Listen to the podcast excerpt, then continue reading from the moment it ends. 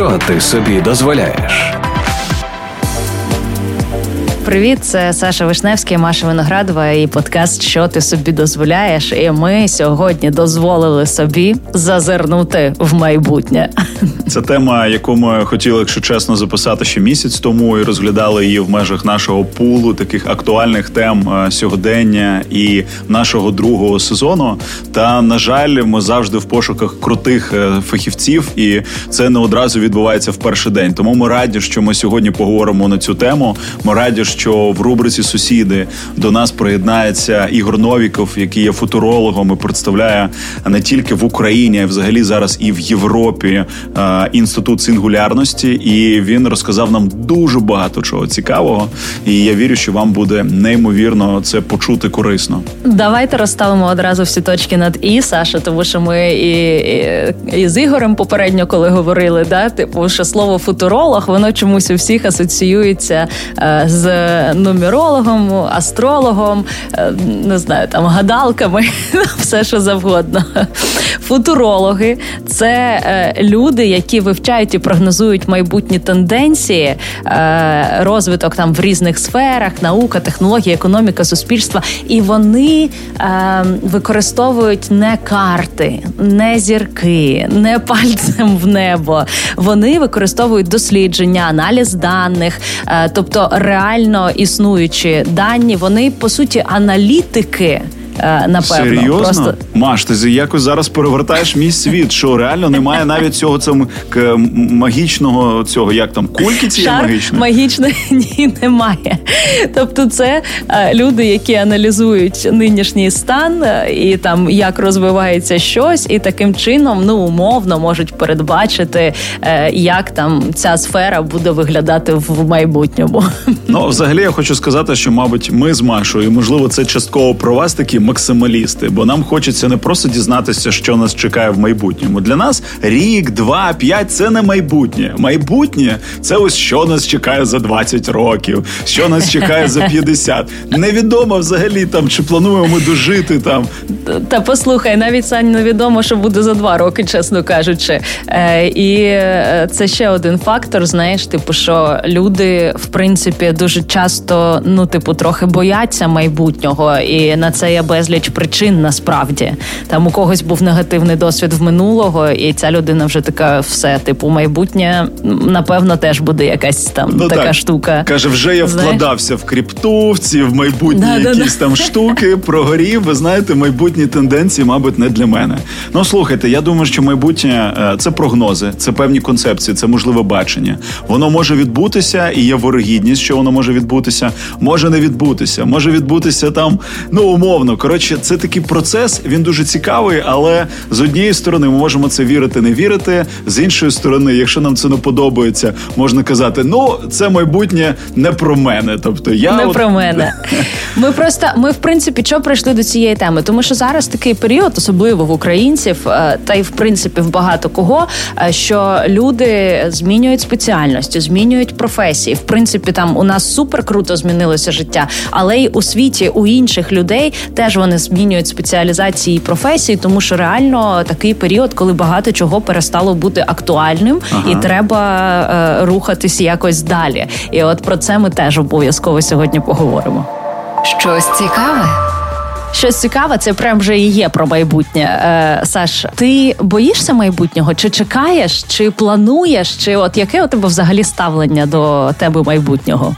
Я як людина роботи, як людина, яка хоче створювати класні умови для своєї родини, е, для свого найближчого оточення, я завжди думаю про те, е, чи зможу я в майбутньому бути так само, е, не те, що сказати успішним. Я не можу сказати, що я прям супер успішний. Тобто мені подобається стан речей, але в тому плані, що затребуваним, тобто, чи буду я дійсно приносити користь для людей, для людства, і я от про це думаю насправді, чи зможу я там переналаштуватися, тому що в мене є досвід моїх батьків, які класно заробляли, мали класні можливості. Але потім, коли їм виповнилося вже 50 років, то це вже була трошки ситуація інша, і їм важче було себе знайти і якось до чогось, знаєш, практичного такого е- докласти. Мені було цікаво насправді, і які професії будуть в майбутньому, тому що всі говорять про те, яких професій не буде. Але якщо концентруватися на негативі, знаєш, о, цієї не буде, цієї не буде. Так а хто буде? До чого готуватися? Ну давай, хто буде? І так, е, я знайшов дуже цікаву таку статтю про атлас нових професій. Згідно атласу нових професій,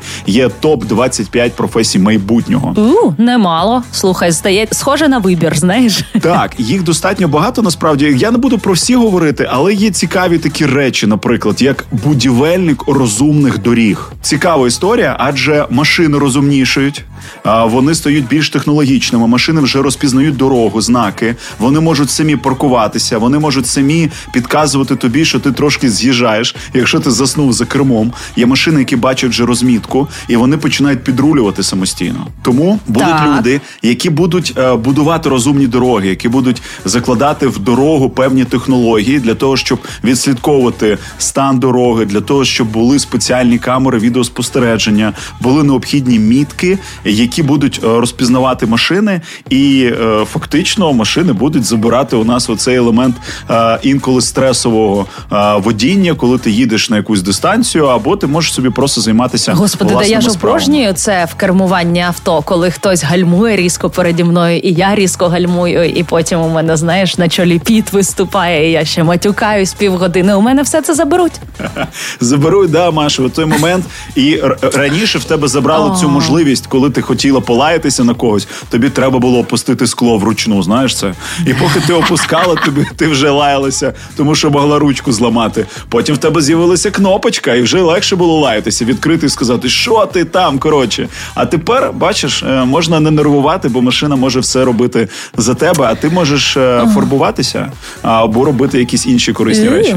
Ну це цікаво. Так, а. дуже корисне. Що ще? Що ще по професії? Менеджер космотуризму. Це цікаво і в принципі зрозуміло як це буде виглядати, тому що туристичні менеджери є. Тут просто ну такий е, кардинально новий напрямок туризму. Окей, так що ще дієтологи залишаться, але вони підуть е, або е, будуть дієтологи якогось іншого рівня, бо це будуть молекулярні дієтологи, дієтологи, які розробляють індивідуальну схему живлення, виходячи з молекулярного складу їжі і її результатів генетичного аналізу людини.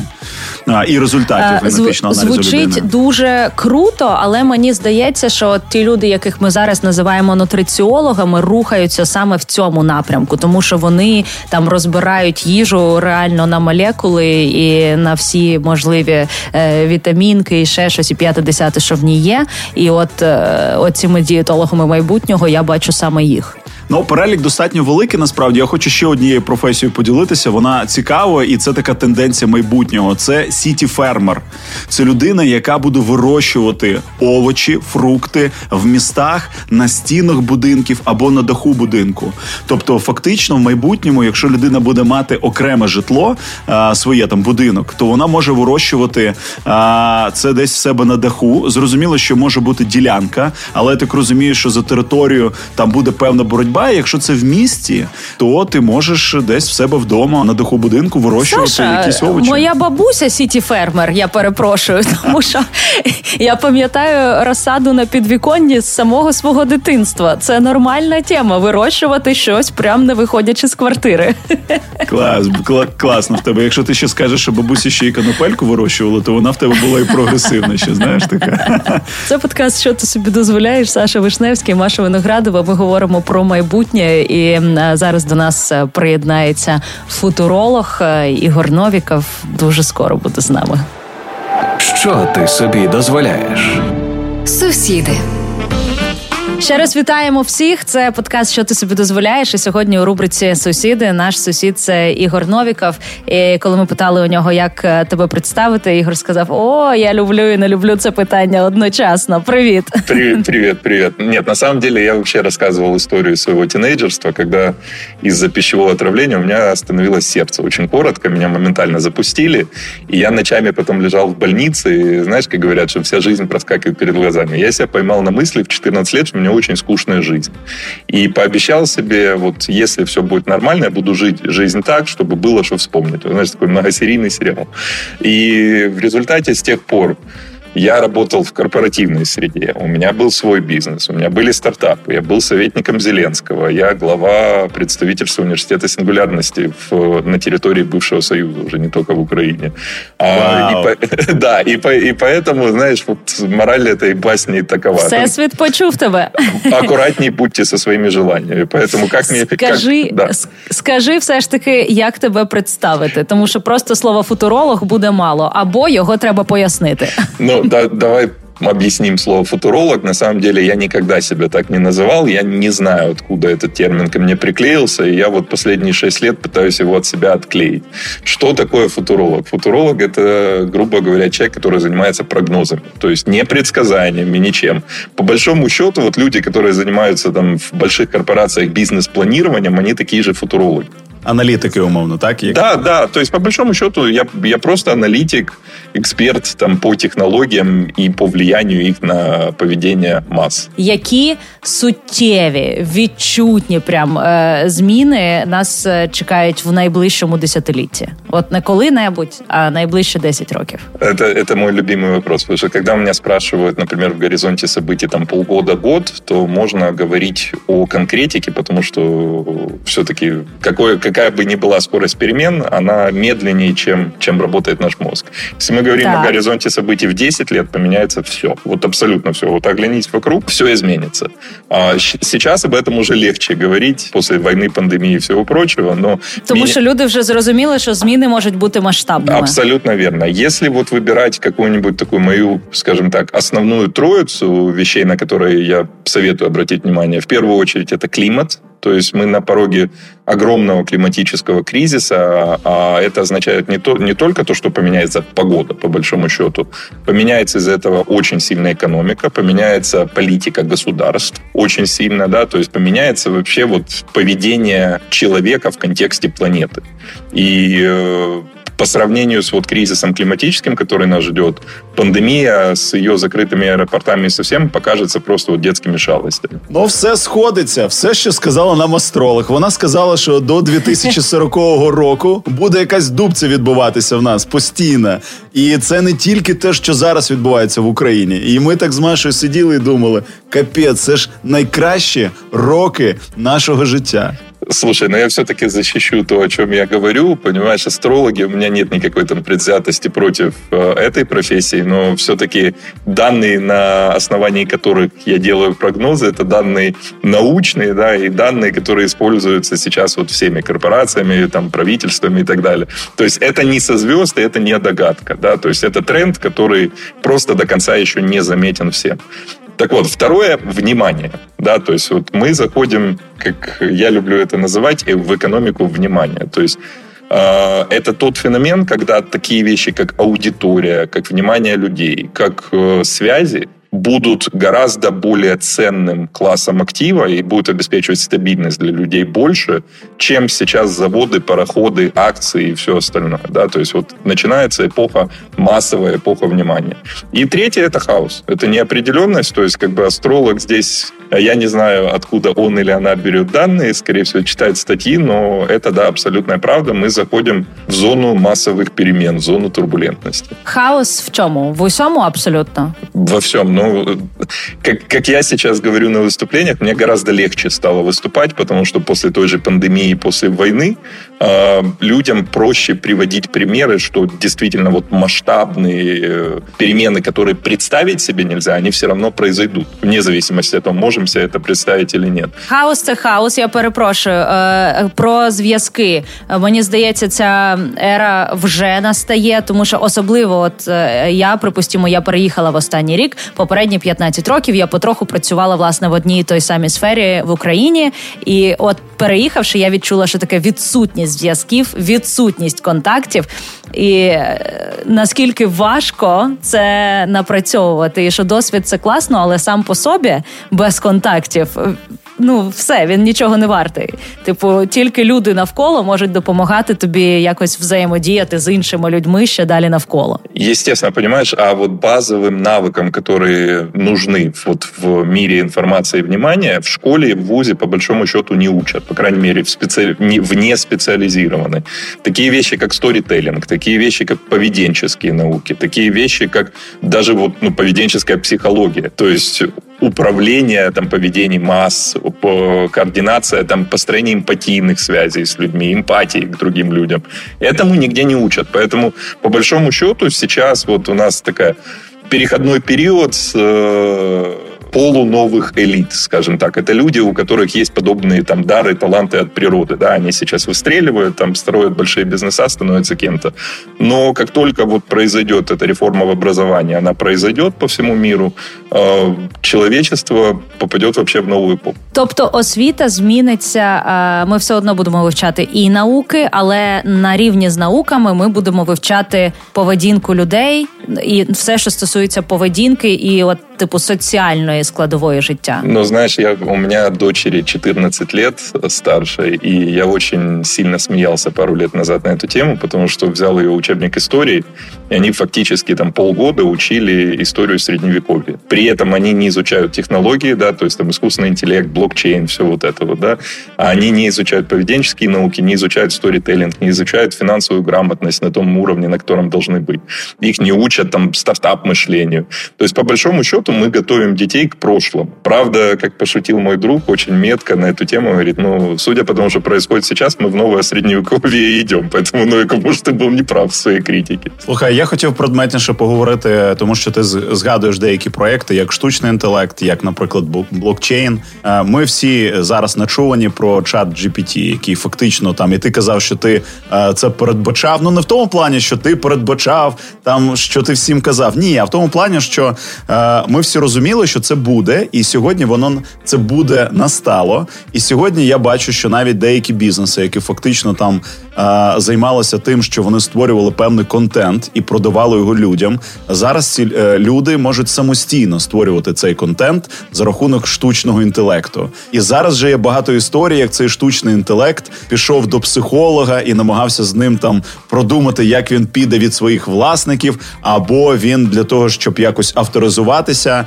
е, видав себе за сліпого і попросив когось там вести якийсь пароль. Ну тобто він починає розвиватися. Що нам чекати взагалі від штучного інтелекту, від цього чату, тому що це е, текстовий редактор, а є ще і візуальні там е, штучні інтелекти, які з'являються. Що буде завтра? Смотри, я проиллюстрирую э, свой ответ собственным примером. Я пользуюсь чат GPT, я был одним из первых платных пользователей чат GPT, а у меня буквально месяц назад, даже чуть меньше, э, вышла статья в журнале Time моя. Так вот, я Тайму это не говорил, э, я написал эту статью с применением чат GPT. То есть, грубо говоря, мысли и факты были мои, текст был не мой, да, то есть у меня был такой литературный негр, как это называется, в виде нейросети. Что нас? И после этого я уволил двух людей. Вот недавно уволил третьего. Что нас ожидает? Нас ожидает необходимость пересмотреть не только образовательную систему, но и такое понятие, как профессия и экономическую модель перераспределения благосостояния по планете Земля, которую мы называем работа. Это вот основной инструмент сейчас в этом. Почему? Потому что нейросети наподобие OpenAI чат GPT, они де-факто автоматизируют львиную долю работы, которая сейчас выполняется так называемыми белыми воротничками. При этом, если мы не продумаем правильную коллаборацию между человеком и машиной в этой сфере, и не только в этой, а, а во многих сферах, то нас ждет турбулентность, вызванная массовой безработицей. Почему? Потому що компаніям придется что-то з цим делать. Слухай, ну от е, для тебе, е, тому що можливо багато хто зараз чує вперше про чат GPT. Тобі потрібно якось навчатися, як з ним спілкуватися. Е, потрібна якась якийсь екскурс чи інструкція, е, тому що в залежності від того, як ти йому запит сформулюєш, такий результат він тобі дасть. Він описав тобі статтю з першого разу. Да. Як це було? Да, он, смотри, отвечаю на первый вопрос. Мне особо ну, такие сложные навыки не нужны. Чат GPT очень похож на поисковик, на любой, на тот же Google. Ведь в, для того, чтобы Google показывал правильные результаты и оптимально искать информацию с помощью Google, нужно уметь формировать поисковые запросы. А здесь нужны такие базовые навыки, как обычная человеческая прикладная логика, например, которые, как ни странно, в школах тоже учат очень мало, если вообще, я не, вот не помню, у нас учат, не учат логики. Вот. А, я сформировал запрос с первого раза, и де-факто вот с первого раза мне чат GPT сгенерировал то, что мне было нужно. Единственное, я делал это по абзацам, то есть я не люблю вот генерировать целую простыню, целую статью, то есть я де-факто говорил, что мне нужно в первом абзаце, давал факты, слова, фразеологизмы, говорил, в каком стиле я хотел бы, чтобы этот абзац был написан, і получав готовий результат. Все. Це звучить супер круто, але повернемось до того, що ти вже звільнив двох людей, звільняєш третього. І вже, вже можна да? сказати трьох. Да. Що по суті технології та да, людина дізнається це, послухавши наш подкаст. Нет, смотри, смотрите, мои сотрудники немного другие, потому что у меня сотрудники все связаны так или иначе со сферой технологий. Поэтому их, предупр... Вони не пропадуть, да? их предупредили о том, що роботи заберуть їх робоче місце ще 6 років назад. Ну, знаєш, ніколи цього не очікуєш. Нам теж казали і про пандемію, і про війну, але хто ж це слухав? Е, Я скоріше про інше. Ми розуміємо, що змінюється спосіб життя, що змінюється робота ну як вид, як такова. Е, якщо візуалізувати цю історію, допоможи нам, як буде виглядати в найближче десятиліття, от під кінець його робота у людей, і, і як через це зміниться спосіб життя. Що ми будемо робити? Всі сидіти вдома за компами, чи не знаю, плавати в океані, бо роботи не буде зовсім. Смотри, вот ты меня сейчас как раз толкаешь э, в ту сферу, которой я всегда пытаюсь избежать, чтобы не морать э, гордый термин футуролог. То есть я, у меня нету хрустального шара, я не занимаюсь предсказаниями, я занимаюсь проработкой сценариев. Поэтому э, для начала скажу тебе следующее. Мир будет выглядеть так, каким мы его сделаем. А зависит это от ряда факторов. Это зависит от геополитики, например, от того, кто выиграет президентские выборы в Соединенных Штатах в 2024 году. Это зависит от того, чем закончится наша война с Россией. Это зависит от того, чем закончится вот эта новая ядерная гонка 2.0 с участием Ирана, Северной Кореи, всем. Увидим ли мы ядерную войну в той или иной форме. Будет зависеть от климатических изменений. То есть здесь ряд факторов. Но если как бы если говорить о том, какой мир мы можем построить с технологиями, которые у нас есть, то где-то в горизонте событий 10-15 лет мне видится фактически полная автоматизация любого человеческого труда, включая научный труд, креативный труд, синих воротничков, белых воротничков, вот, кого угодно. И, соответственно, как бы это поставит под вопрос финансовые системы в мире, это поставит под вопрос институт денег, и э, нам решать, что из этого выйдет. Для меня, мне кажется, работа будет просто де-факто хобби. То есть мы наконец-то получим возможность при всех остальных равных заниматься тем, чем бы мы хотели заниматься, а не тем, чем ми винуждені займатися. Слухай, виходячи з того, що ти сказав зараз, е, і ти поділився тим, що маєш е, старшу дитину, дочку 14 років. Маша має дочку, не знаю, чи можна про це розповідати тут у подкасті. Я маю двох синів, і мені тоді цікаво, а а куди? Ну тобто, так чи інакше, ми намагаємося зараз їм дати все, що вони спробували себе в різних сферах. Ось нещодавно в мене старшої дитини з'явився вчитель з математики. Тобто, куди б ти, наприклад, зараз підштовхував, що б ти радив, тому що а, які професії залишаться, Смотри, а, на що орієнтуватися? Все очень просто. И здесь у меня есть четкое понимание, даже лекции когда-то делал, что такое быть родителем вот в экспоненциальном мире, в мире экспоненциальных технологий. Первое, не лезь. Вот мой совет, не лезь. Будущее формируется в окружении и в интересах твоего ребенка, а не в твоих. Да, ты уже с ярмарки. Поэтому твой ребенок и чувствует технологии, и чувствует запросы общества, и поведение своего поколения лучше, чем ты. И ты знаешь, вот как бы по большому счету институту родительства тоже никто толком не учит, ни в школе, ни в ВУЗе и так далее. И в результате у нас что образовательная система, это постоянный бег по граблям, что наше родительство. То есть де-факто мы ломаем своих детей, чтобы они потом сломали свои. Вот просто совет, не лезь. Там а дети сами разберутся, дети не пропадут. Да, им придется наши проблемы расхлебывать, потому что климат-то навернули мы, да, то есть как бы вот эти все пандемии, войн, войны, это точно не 14-летняя моя София или трехлетняя моя Маша, да, то есть как бы это до нее. То есть, как бы, поэтому здесь все очень просто. Ребенку нужно давать то, что ребенок просит. Это очень важно с точки зрения и технологий, с точки зрения раскрытия своих талантов, интересов, общения с другими детьми. И по возможности оставлять как можно меньше шрамов на ребенке, чтобы там при достижении совершеннолетия вместо психоаналитика, будь то чат GPT в этой роли или человек, ребенок бы просто успешно строил свою собственную жизнь. Я от останнє просто на на вже на такому конкретному прикладі, щоб завершити цю тему з вихованням. Тобто, якщо сьогодні попросить в тебе твоя дитина купити їй телефон, смартфон, ти не будеш заперечувати. Тобто, навіть якщо ти розумієш, що насправді можливо це ще рано, їй не потрібно, вона буде там в іграх ще в чомусь. Ну тобто, для тебе з точки зору технології просить даємо гаджет.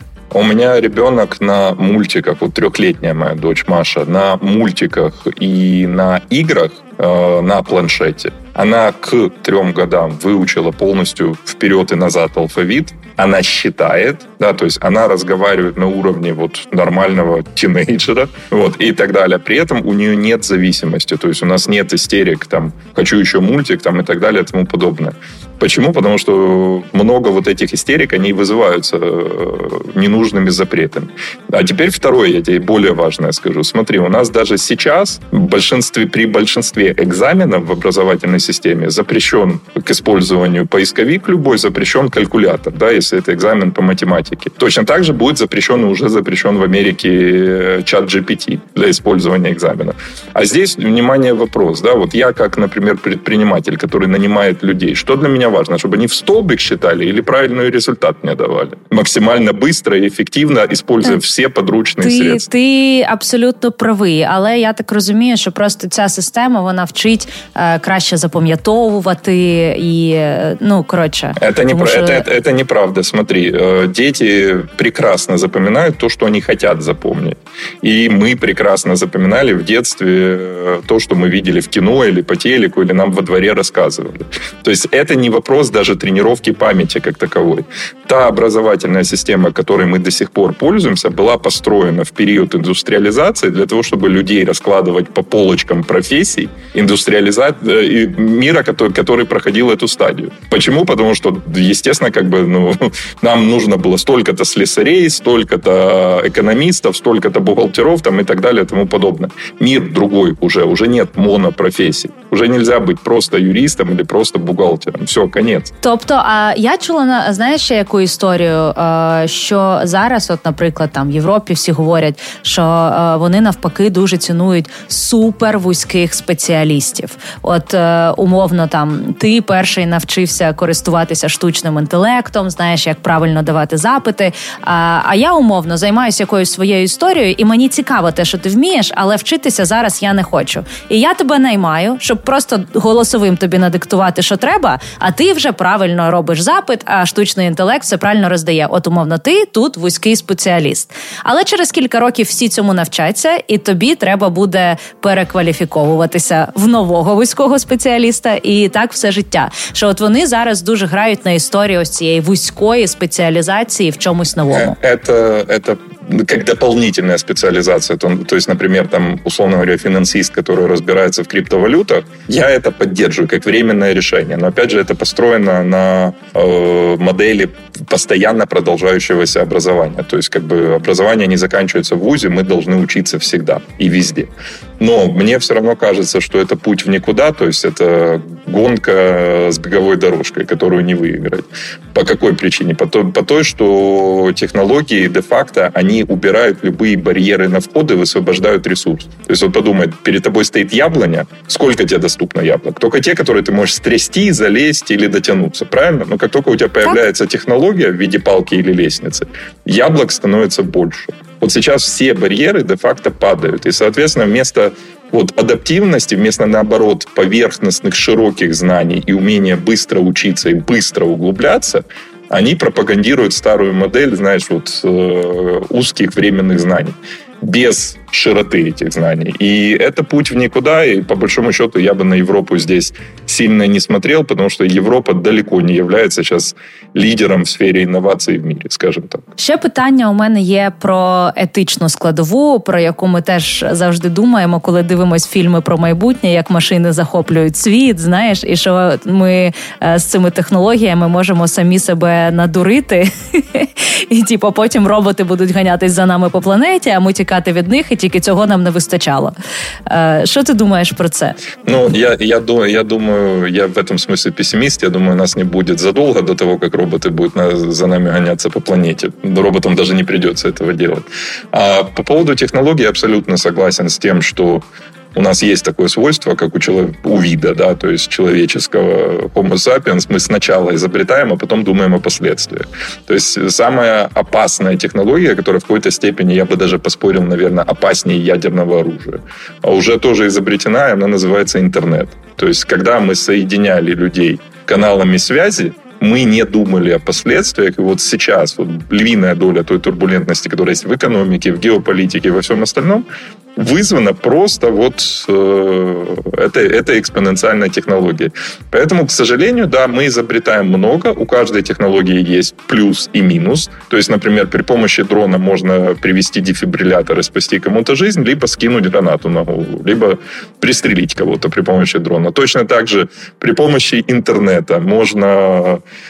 условно говоря, сделать людей ближе, либо э, разделять их и властвовать. И точно так же вот любая технология у нее есть upside и downside, да, то есть, к сожалению, придется адаптироваться. Ми почали з того, що е, ти сказав, як тебе краще представити, і що не зрозуміло як, бо ти намагаєшся якось відійти від того, що ти футуролог.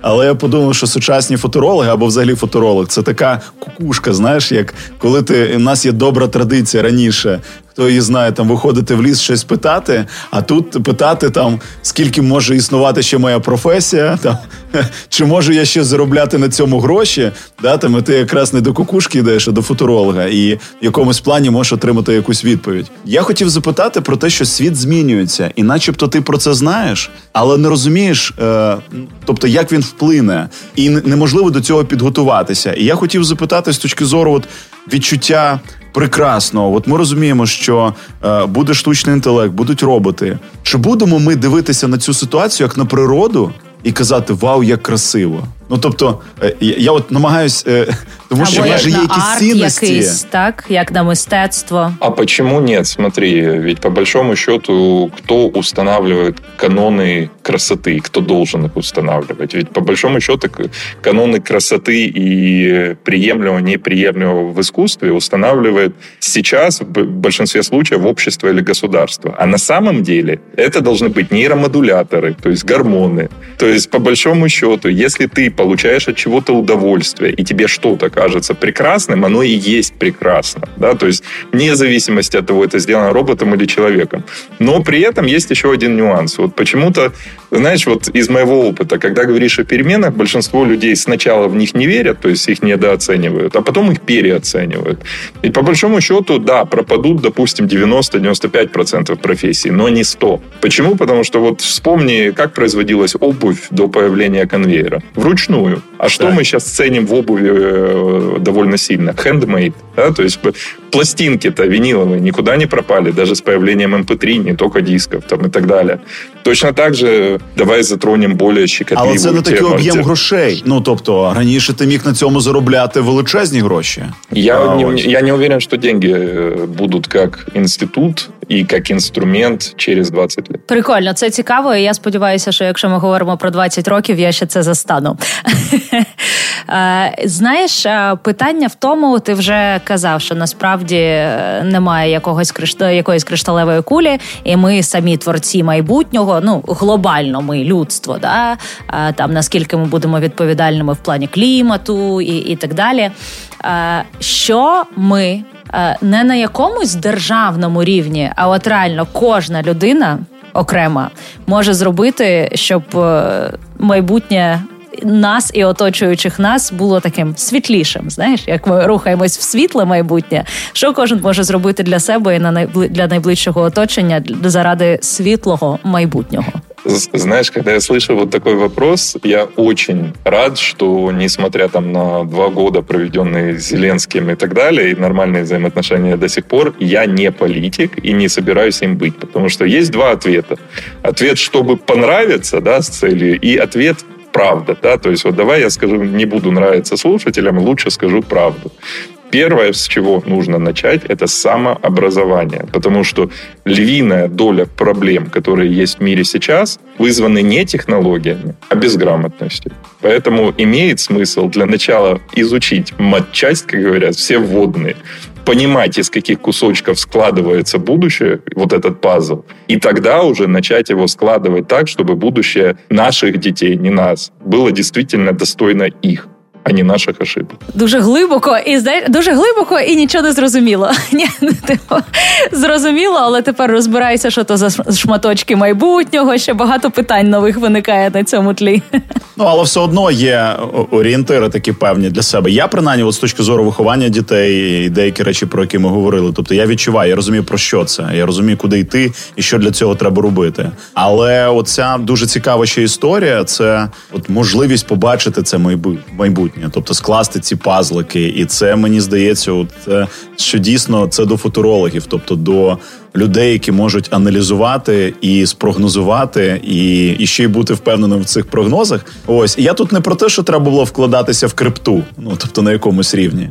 Смотри, смотри, совсем не так. То есть, по большому счету, это не к футурологам. Это в Википедию и на YouTube. То есть, там рассказывается для разного уровня там, людей возрастов, например, даже для детей, что такое блокчейн, что такое CRISPR, что такое искусственный интеллект, что такое автомобили с автопилотом. То есть, по большому счету, вся информация есть в сети, она бесплатна. Не нужен футуролог, да, то есть для этого. Почему, почему появились футурологи и почему появились люди, которые это преподают? Да потому что система образования этого не делает, всем остальным лень. Ну да, ютубчик це реальне рішення і безкоштовне. Ми розкажемо, що таке CRISPR для вас в нашій рубриці щось цікаве, або можливо там не дякуйте для того, щоб просунути в цьому питанні, хто не знає, хто менше працює в онлайні, і ось і не стикався з цією програмою. Е, дуже цікаво, що перед тим як ми почали власне е, цей ефір, е, я зайшла в той самий чатік штучного інтелекту і дала запит, що типу, які питання цікаві можна поставити футурологу, і питання, які ми сьогодні обговорювали, також створив штучний інтелект, а не ми. Ну, я здесь могу пошутить и сказать, вы по большому счету говорили не со мной, а с моим аватаром, который генерируется искусственным интеллектом. Но это оставим на, на розсуд е, слухачів. Е, Дякуємо тобі величезне. Було неймовірно цікаво. Це так е, про наподумати. Ось тому йдемо з дуже корисними думками. Дякуємо тобі за можливість поспілкуватися. Дякуємо за те, що ти завітав до нашого подкасту. Це подкаст, що ти собі дозволяєш з Машою Виноградовою. І в гостях у нас був сьогодні е, футуролог людина, яка може аналізувати майбутнє Не і попереднє слово, просто певні якісь певні ідеї і концепції, або його аватар Ігор Новіков. Дуже дякую за запрошення. І я дуже хочу переслухати цей ефір за 5 років, а потім за 10 і зрозуміти, в якій реальності ми дійсно опинилися. Не дякуйте. Так, після спілкування з Ігорем Новіковим ми більш-менш готові до нашого майбутнього, хоча не те, щоб він розповідав якісь е, дуже е, веселкові історії. Ні, такого не було. Але тим не менш з'явилось якесь розуміння. Олександр, що у тебе?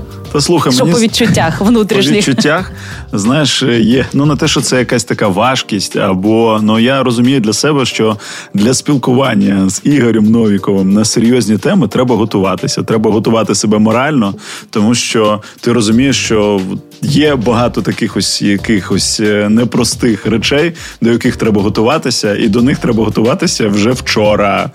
Ось е, ну, начебто, ми про все це знали. Знаєш, е, просто що так, наслідки вони нас застануть так.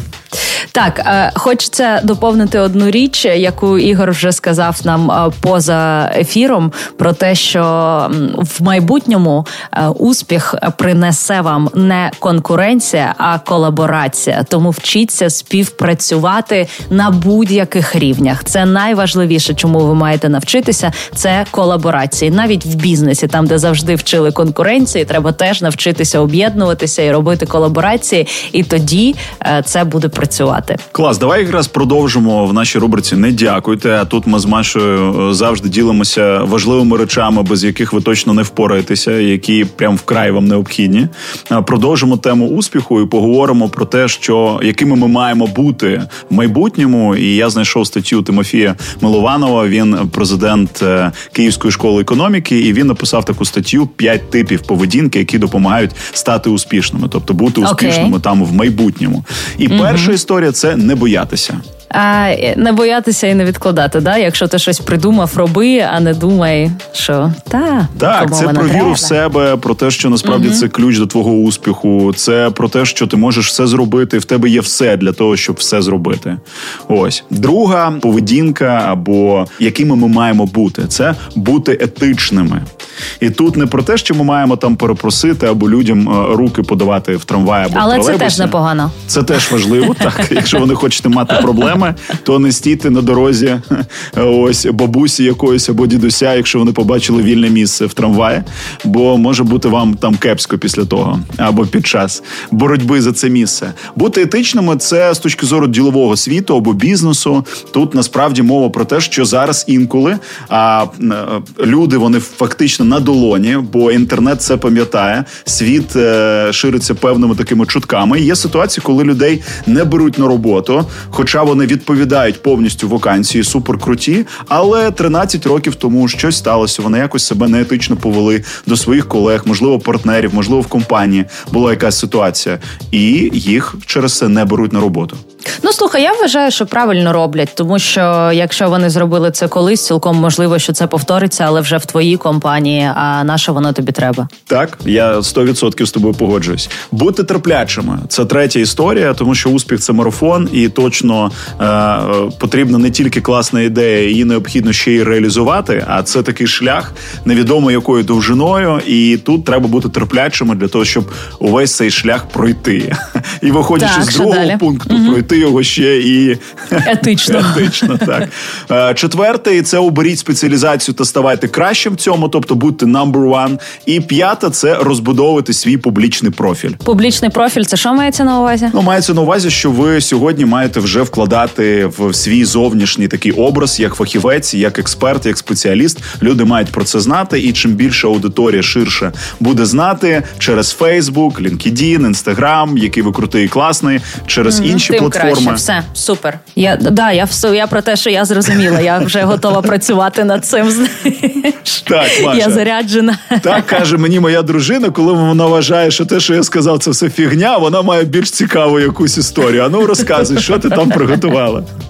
Е, та ні, насправді я просто подивилася, якщо ми вже говоримо про футурологів, е, про найвідоміших письменників, які написали твори футуристичні. Знаєш, це все одно художні твори, вони не наукові. Але якщо ви не читали, то е, дуже круто читати це, розуміючи, що воно було написано там 100-150 років тому, коли і не пахло тим, про що писали ці люди. І врешті ми все це маємо, і це дуже круті передбачення. Ну, перший, кого ми всі згадуємо, це Жюль Верн, звичайно. Mm-hmm. Він жив в 19 столітті, і е, він передбачив такі технологічні досягнення, які далі стали реальністю. Це космічні подорожі, це підводні човни 19 століття. Да, ще раз відкочуємось. І я вважаю, що це неймовірна історія, тому Жюля Верна обов'язково варто почитати. Так само, як Джорджа Оруела, це правда вже 20 століття. Mm-hmm. Його твір 1984, да, про це майбутнє, де за нами слідкують, де нас контролюють, де повсюди камери, великий брат.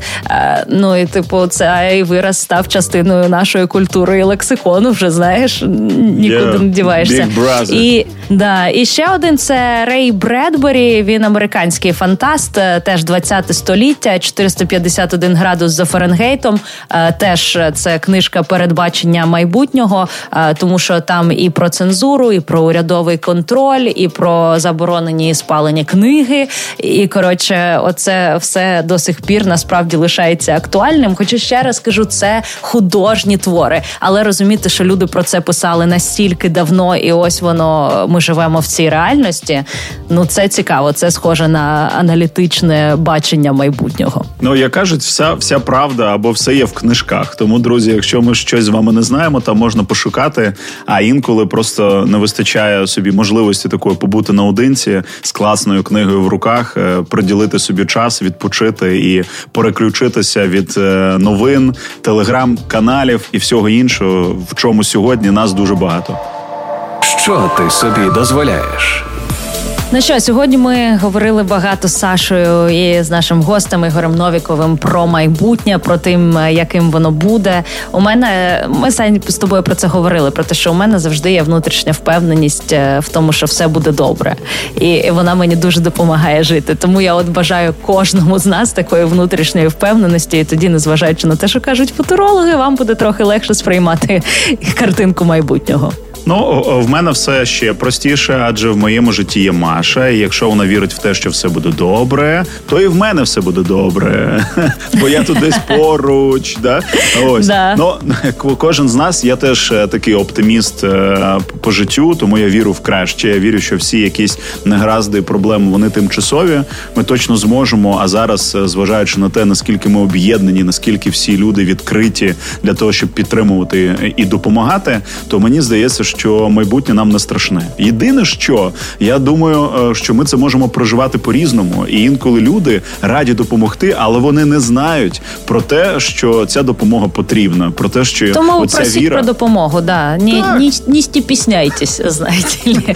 Реально просіть про допомогу. Це абсолютно нормальна історія, і не можемо ми не сказати ще одну річ, яка власне говорить нам про те, що майбутнє вже тут.